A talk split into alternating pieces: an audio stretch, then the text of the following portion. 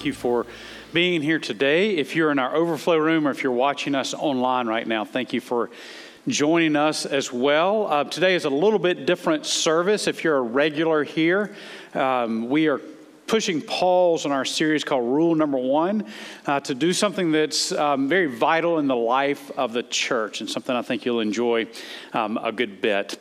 So, I have a friend named Thom Rainer who started a company called Church Answers. Uh, they minister to churches and to pastors all over our country and even throughout the world. And several years ago, he sent uh, an email out to all these pastors and ministers, and he said, Tell me about the most bizarre church fight that you've ever witnessed. Now, later he wrote an article, and in the article, he said there were literally hundreds of stories of bizarre, ridiculous church fights. I mean, some were quite sad, some were unbelievable, some were incredibly divisive. But he wrote an article, and he included his 25 favorite stories of church fights. This morning, I want to highlight five of those church fights. The first, was a church fight over the appropriate length of the pastor's beard. Now, I have looked through the Bible and I cannot find a single scripture that speaks to what the appropriate length of a pastor's beard should be. However, I think it's safe to say that it should be shorter than these guys. Now, for all you millennials, this is a band known as ZZ Top. Uh, they were big back in the 80s. In the first service, I made the mistake of saying they're now playing the nursing home circuit, to which one of our tech guys, who is a stickler for accuracy, texted me in between services let me know one of those guys is not playing anywhere right now. that he died last year, uh, a story that I missed because I canceled my subscription to Rolling Stone magazine. That's a joke. I don't subscribe never have to Rolling Stone. Okay, number two, a heated argument over which picture of Jesus to put in the foyer. Who took that picture of Jesus? I want to know how they got a picture of Jesus. Number three, a family threatened to leave the church because they served cran grape juice during the Lord's Supper instead of grape juice. I would hate to break it to that family, but Jesus actually served wine during the first Lord's Supper, but that fact would probably make their heads explode. So I'll leave that one alone. Number four, a major fight over whether the church should allow people to wear black t shirts since black is the color of the devil.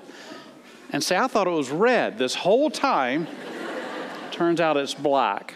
And then number five, a long, heated discussion in a business meeting over using the term pot blessing instead of potluck for the church dinner. Now, this one takes a little bit of explanation, but somebody got their theological underwear all wadded up because, according to the Bible, there's no such thing as luck. God is sovereign over everything.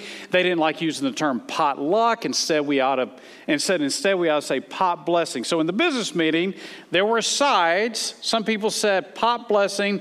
Other people said that's confusing. No one will know what that means. We ought to stay with pot luck. There was this major fight to which I say, good luck solving that one. If you've been in church any length of time, likely you have seen fights. Hopefully, none like this, but you have seen people fighting in church. Do not let that fact bother you. Anytime you are part of an organization or a group where people care about one another, there will be fights. You fight in your family, you and your spouse fight. The reason you fight is because you love and you care for one another. If you did not care about each other, you would not fight. Fights in churches should be expected. However, early in the establishment of this organization called the church, God gave to the, ch- to the church a mechanism to prevent these fights from ever rising to the level, level that they hinder the ministry of the church. We call this mechanism the deacon ministry.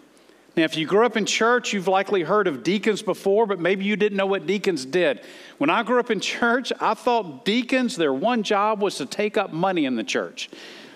They would pass the offering plate. So I assumed that a deacon was someone who was good at handling money or good at shaking people down for money because all I ever saw was them dealing with money. It was only later when I studied God's Word that I was able to see the true reason that God established the deacon ministry. If you've got a Bible with you, turn to Acts chapter 6. Uh, this is the passage that Ryan read earlier. Let me just set this up for you. Acts was written by Luke. Luke was the author of the Gospel of Luke. That was volume one of what he wrote. Volume two is Acts, which tells the story of the church. Luke tells the story of Jesus, Acts tells the story of the early church. And when Acts begins, you have the resurrected Jesus before he ascended into heaven telling his followers to go to Jerusalem and to wait. At that point, there were about 120 men and women who were following Jesus. They go to the city of Jerusalem, they wait in Jerusalem for the Holy Spirit to come upon them. The Holy Spirit does at an event called Pentecost, and that day the church grew exponentially. It went from 120 followers of Christ to seemingly overnight thousands and thousands of people following Christ. This whole Jesus movement just exploded, so much so that both government officials and Jewish religious leaders took note of how much it had spread and tried to shut it down. Uh, they persecuted the leaders. Uh, they even arrested the leaders. They tried everything they could to shut down the church. But the more they tried, the more these outside forces came against the church, the more it grew. More and more people came to faith in Christ. Nothing from the outside could stop this movement. But then suddenly, there was, there was a force from within the church that threatened to shut the whole thing down. Uh, this was the crisis they faced, and the crisis was disunity. Nothing from outside the, the church could stop the church, but suddenly an internal fight threatened to stop the ministry of the church.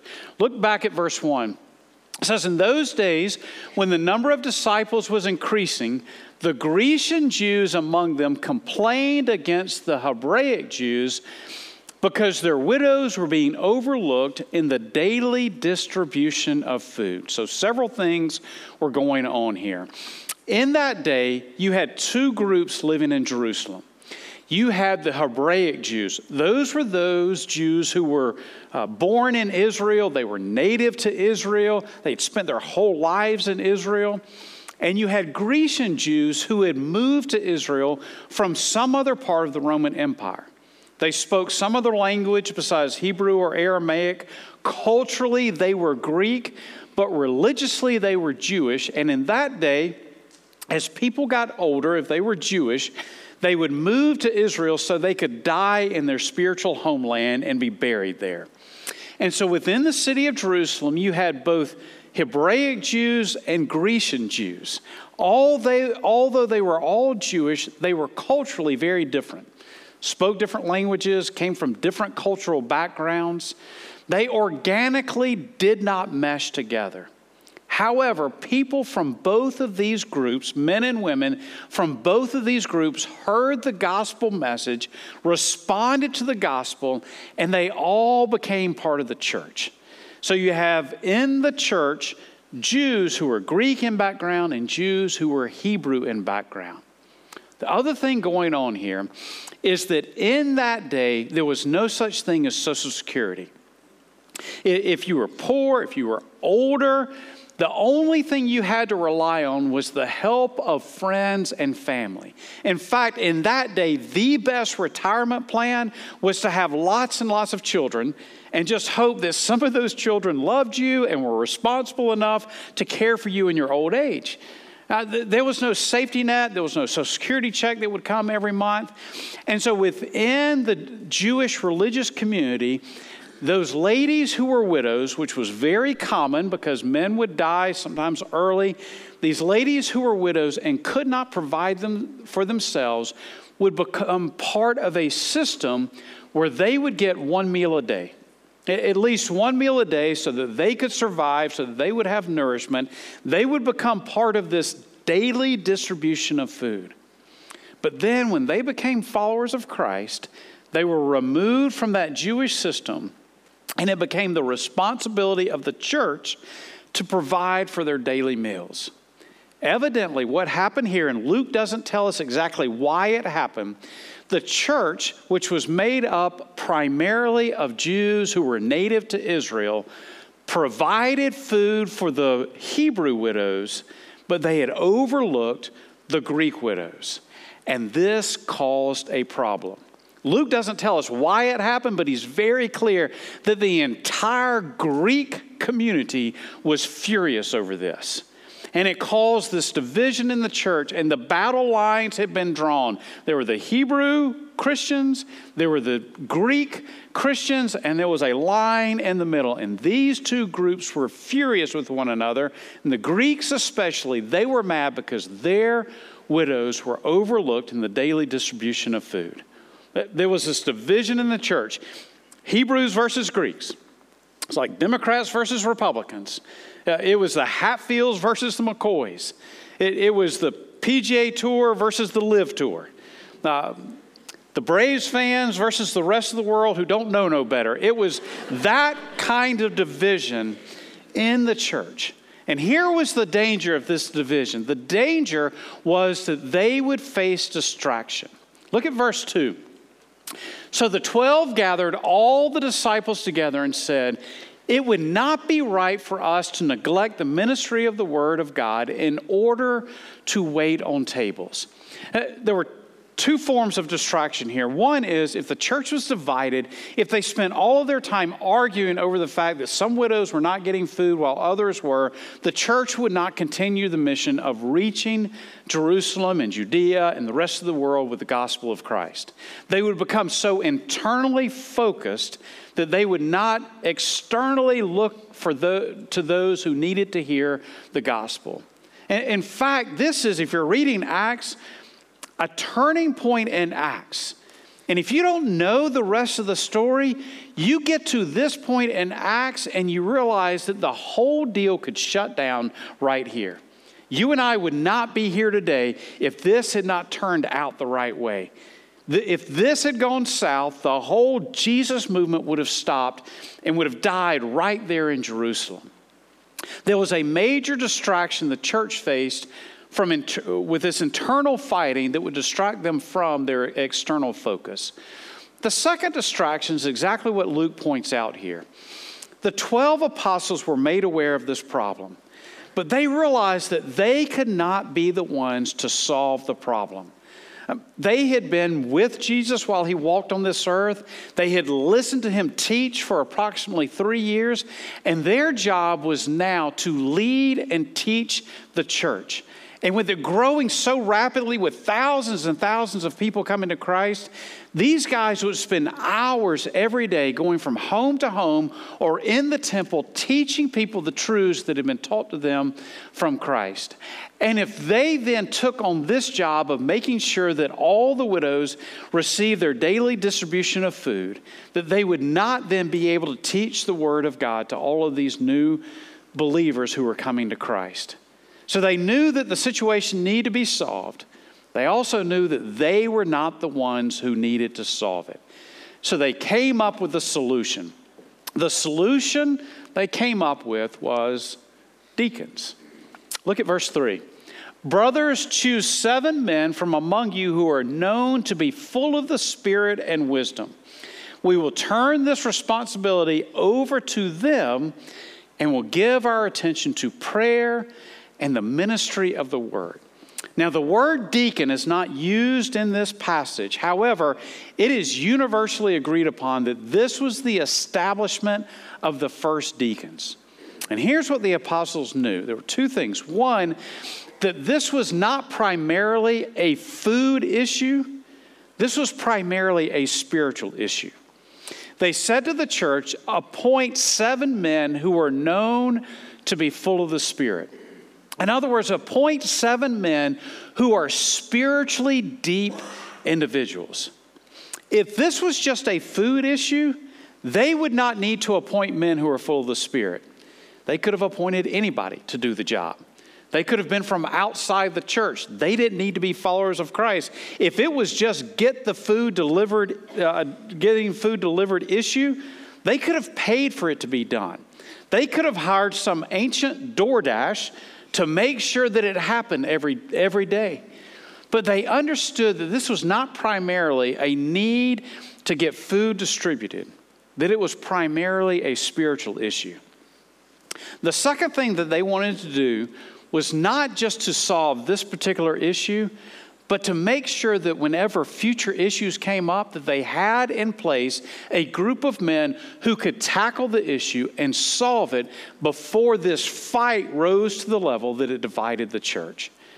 And so they called on the church to appoint these seven men who are full of the spirit. Ryan read that passage earlier. There was stephen. We know a fair amount about stephen because just a little time after this, Stephen becomes the first martyr of the church. He refused to back down when he was ordered to deny his faith in Christ. And so he died uh, because of his faith in Christ, becoming the first martyr of the church. We know virtually nothing about any of the other men. There was Nicholas, who it says was a convert to Judaism, who was from Antioch, from a Greek area.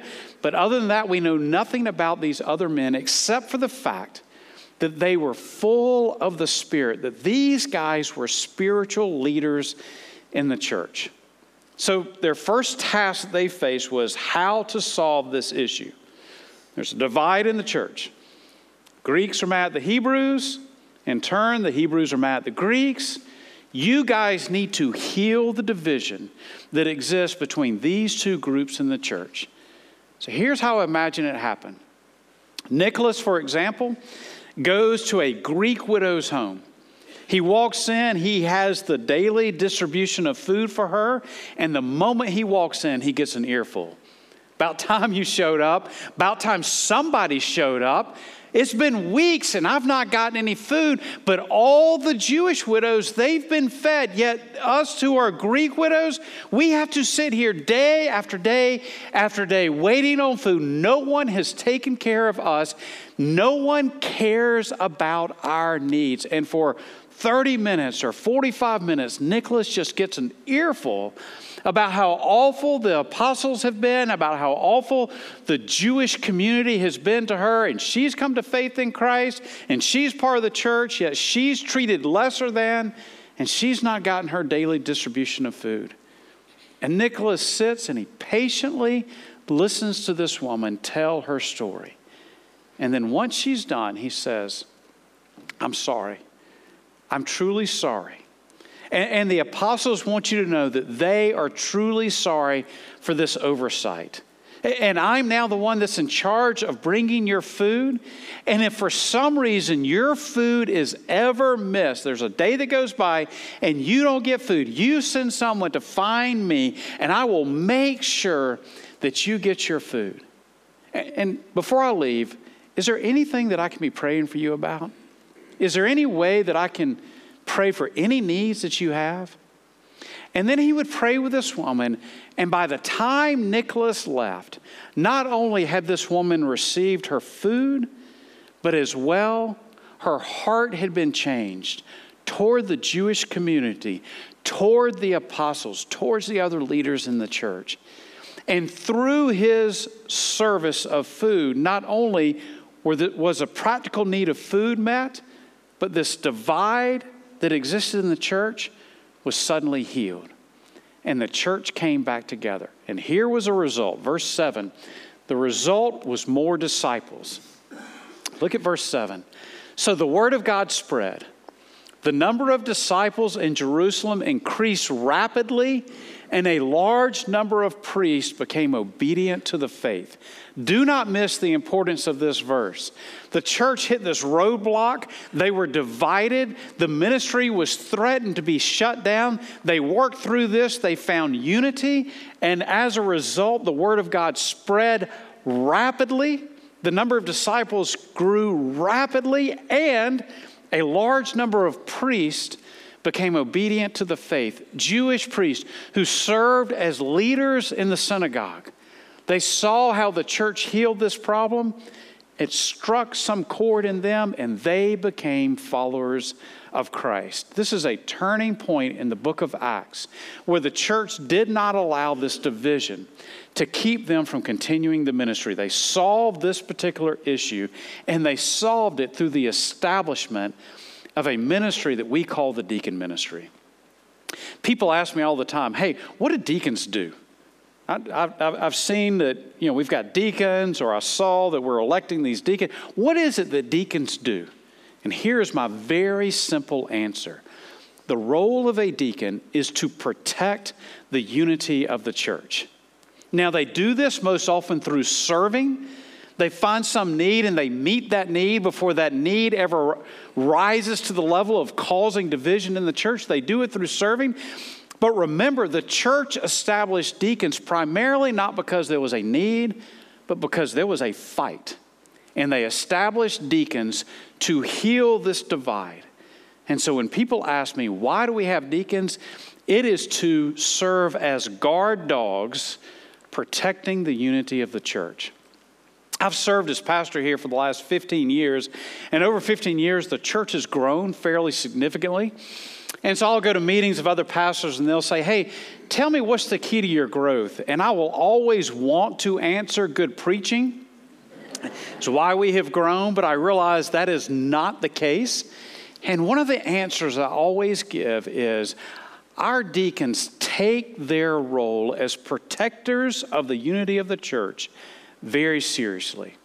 And whenever there's some problem that arises, some kind of division, some kind of fight that arises, they step in and they meet needs to make sure that that problem never rises to the point that it causes division in the church.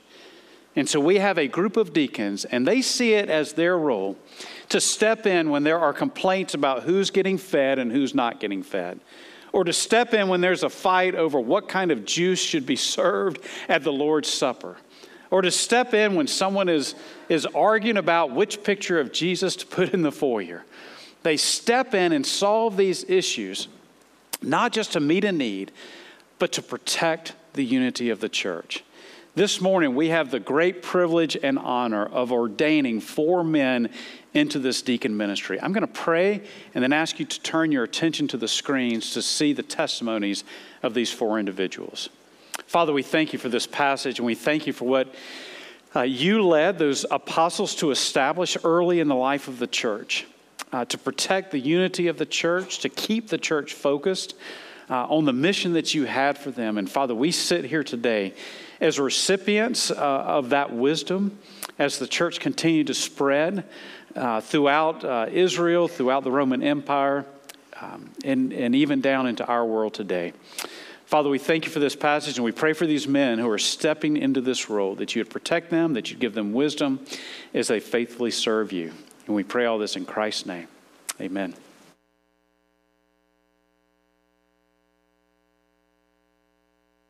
My name's Philip Swicegood. I came to faith at a fairly young age. I think I was seven or eight years old, and I vividly remember I was in this church in South Georgia one night, and the pastor essentially walked through Ephesians 2 8 through 10, which says essentially, For by grace we've been saved through faith, and this not of ourselves. It's the gift of God, not works, so that no man can boast. For we are his workmanship created in Christ Jesus to do good works, which God prepared in advance for us to do.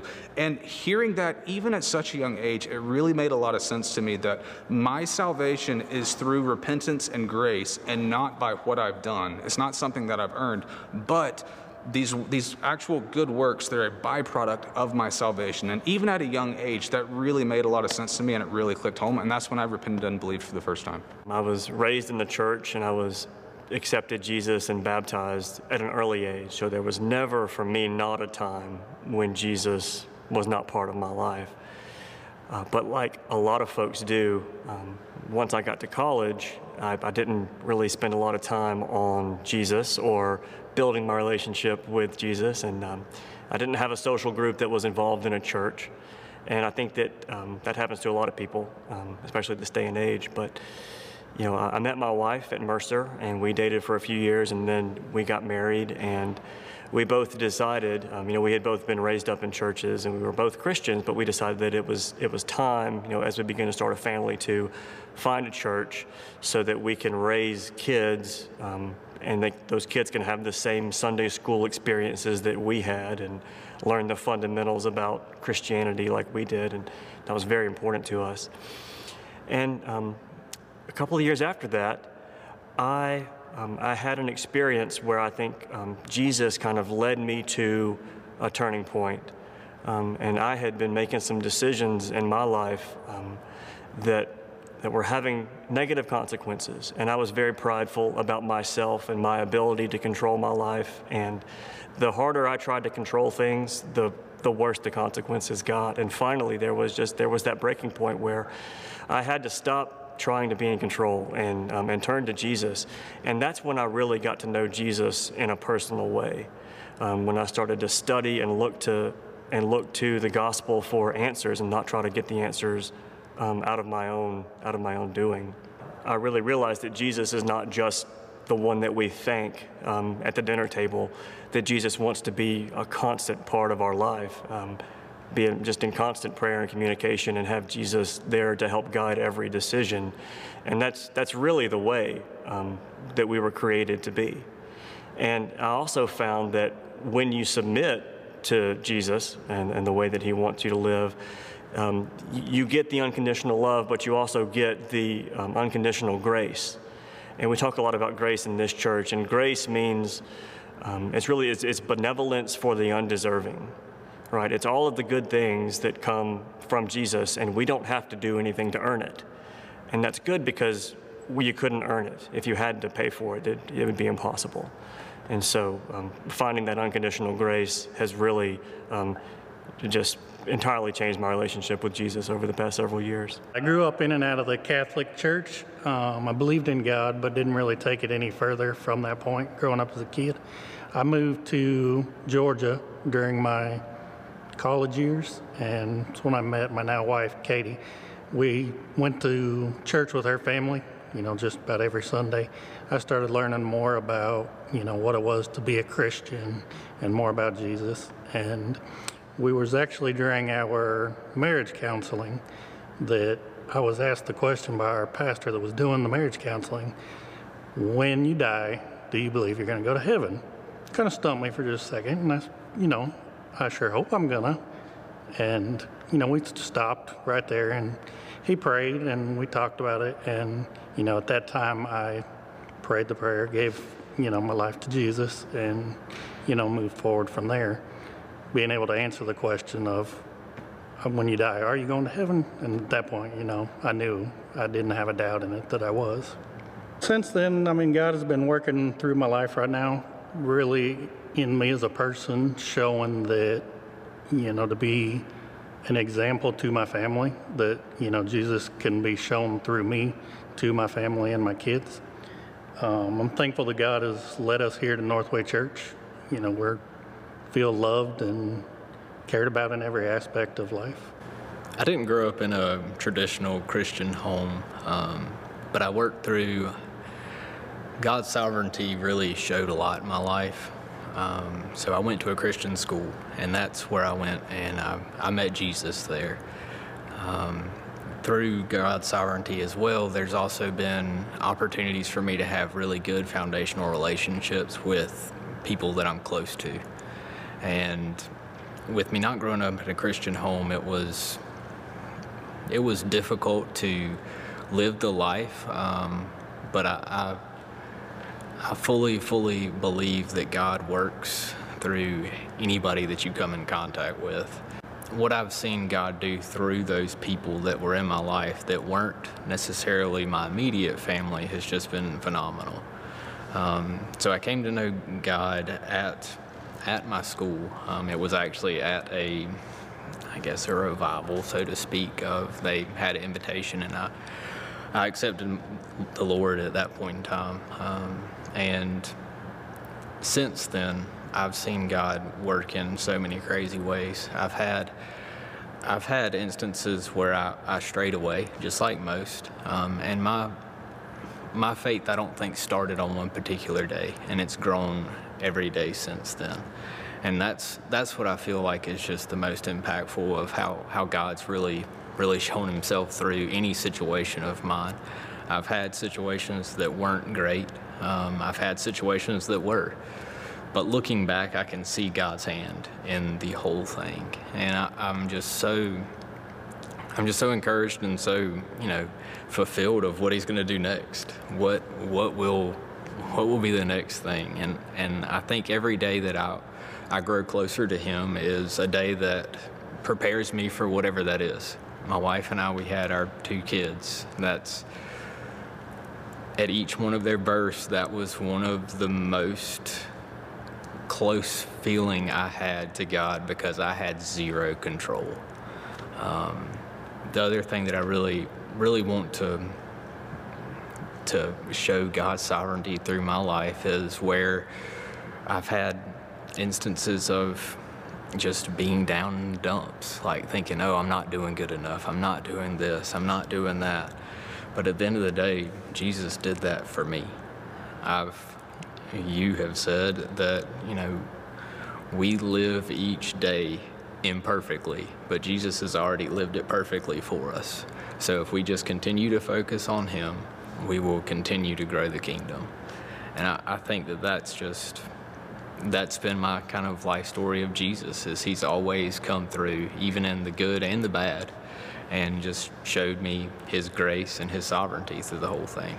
My wife Jessica and I, we've been leading a home team now for about two years now, and it's really been a wonderful thing. We started out uh, five or six years ago, we were at a different church. The doctrine was great, the worship was great. The one thing was we didn't really have a community. I remember sitting in Sunday school one night and looking around the room and literally thinking, I don't know the names of half the people in here. And now it's such a contrast to go from that to go to a home team to where not only do I know the people in the home team, but they're some of our absolute best friends. These are people that we do life with each and every week. If there are prayer requests, we pray with them. There have been difficult seasons of life that we've walked through these people with.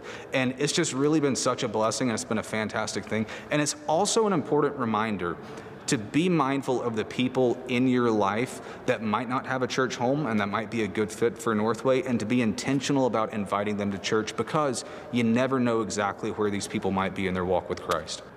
After we joined Northway, um, I remember there was a day when uh, the worship leader at the time she um, made an appeal for volunteers. She said that we need volunteers to join tech and media to help with sound and to help with running lyrics and putting lyrics on screens and stuff like that. And I have a bit of a background in that. I've, I've worked in that kind of stuff before, and I said, well, that sounds like something that I could do. And so I took the opportunity, and I did that. And, and in getting involved with the worship team, um, it's not just you know mixing sound or putting lyrics on screens. It's, it's really about glorifying God. And I didn't realize exactly how prayerful the worship team is, but um, everything that they do is, is just for the glorification of God. And then, you know, as I got more involved in a home team and meeting people in the church that were spending just loads of time, hours and hours of their own time, um, not, not for the glorification of themselves at all, but just to advance the kingdom.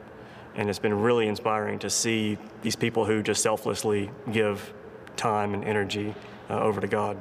Uh, I currently serve as a volunteer for the safety team. Um, when we first came to Northway, I served in the preschool ministry, and from preschool ministry, I went to kids ministry. Um, kids ministry to me had the most impact in my life. I was able to see the actual fruits of Jesus and the Spirit, you know, blossom in the kids, and it was great to be able to see the kids that you interacted with and taught each Sunday to, you know, eventually accept Jesus, and some of them follow through with baptism. I've been involved in all kinds of the ministries. Um, I've been in, I've served on the finance team, I've served at students, I've served at kids. Um, my wife serves in the college ministry, which kind of bleeds over into I serve in the college ministry. Um, and she also serves in the nursery. Um, I think that one of the biggest things about serving here at Northway is it gets you connected.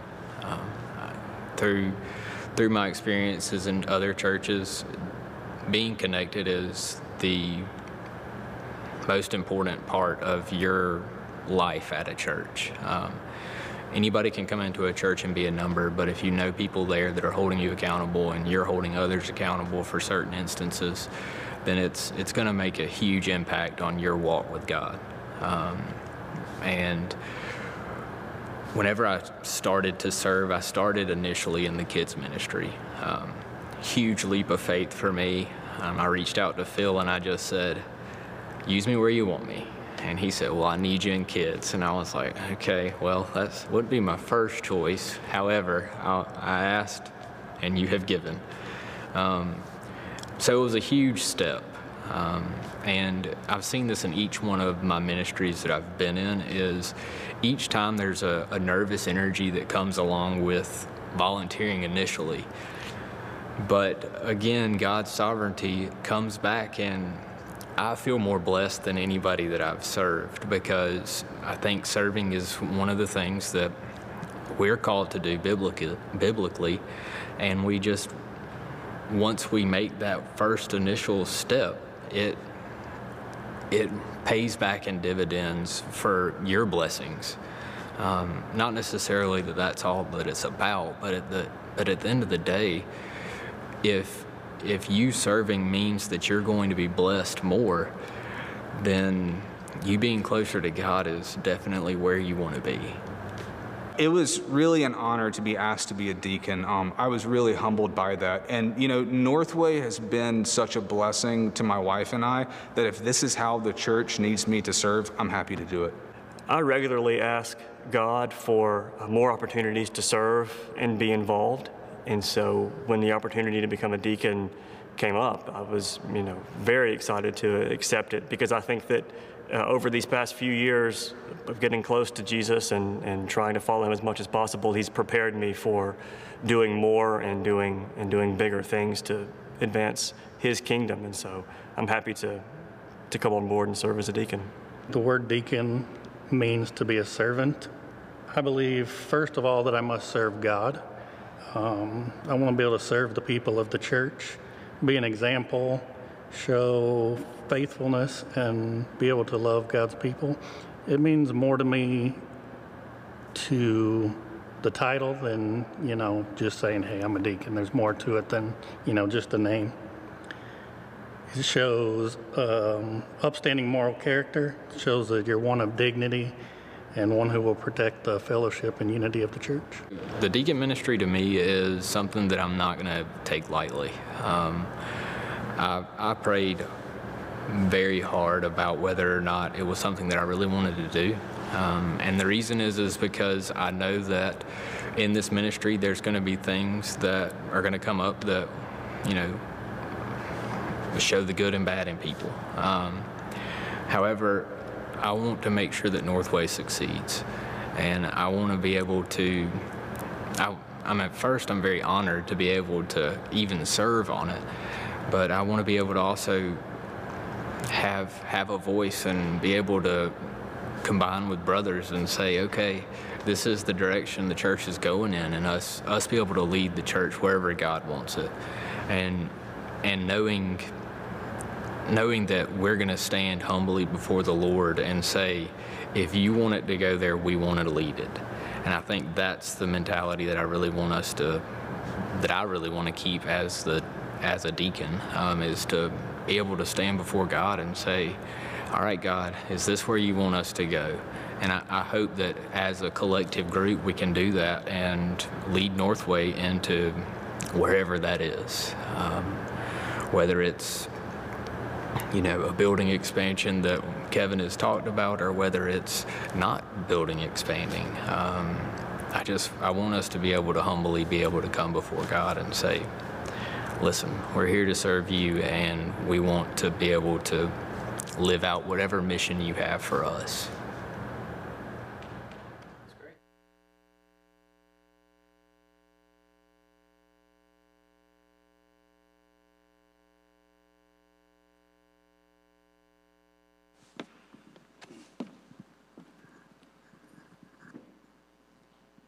Good morning, church. Um, my name is Wayne Daniel. I serve as the chair of the uh, deacons uh, here at uh, Northway. And we now come to the part of the program where we pray over these candidates. So I would ask the four candidates, along with their wives, to come up and face the congregation. I would also mention that any deacons that are in the um, uh, congregation this morning, uh, whether you're serving uh, actively right now or where you've served in the past, um, to please stand in reverence of um, this time uh, of ordination.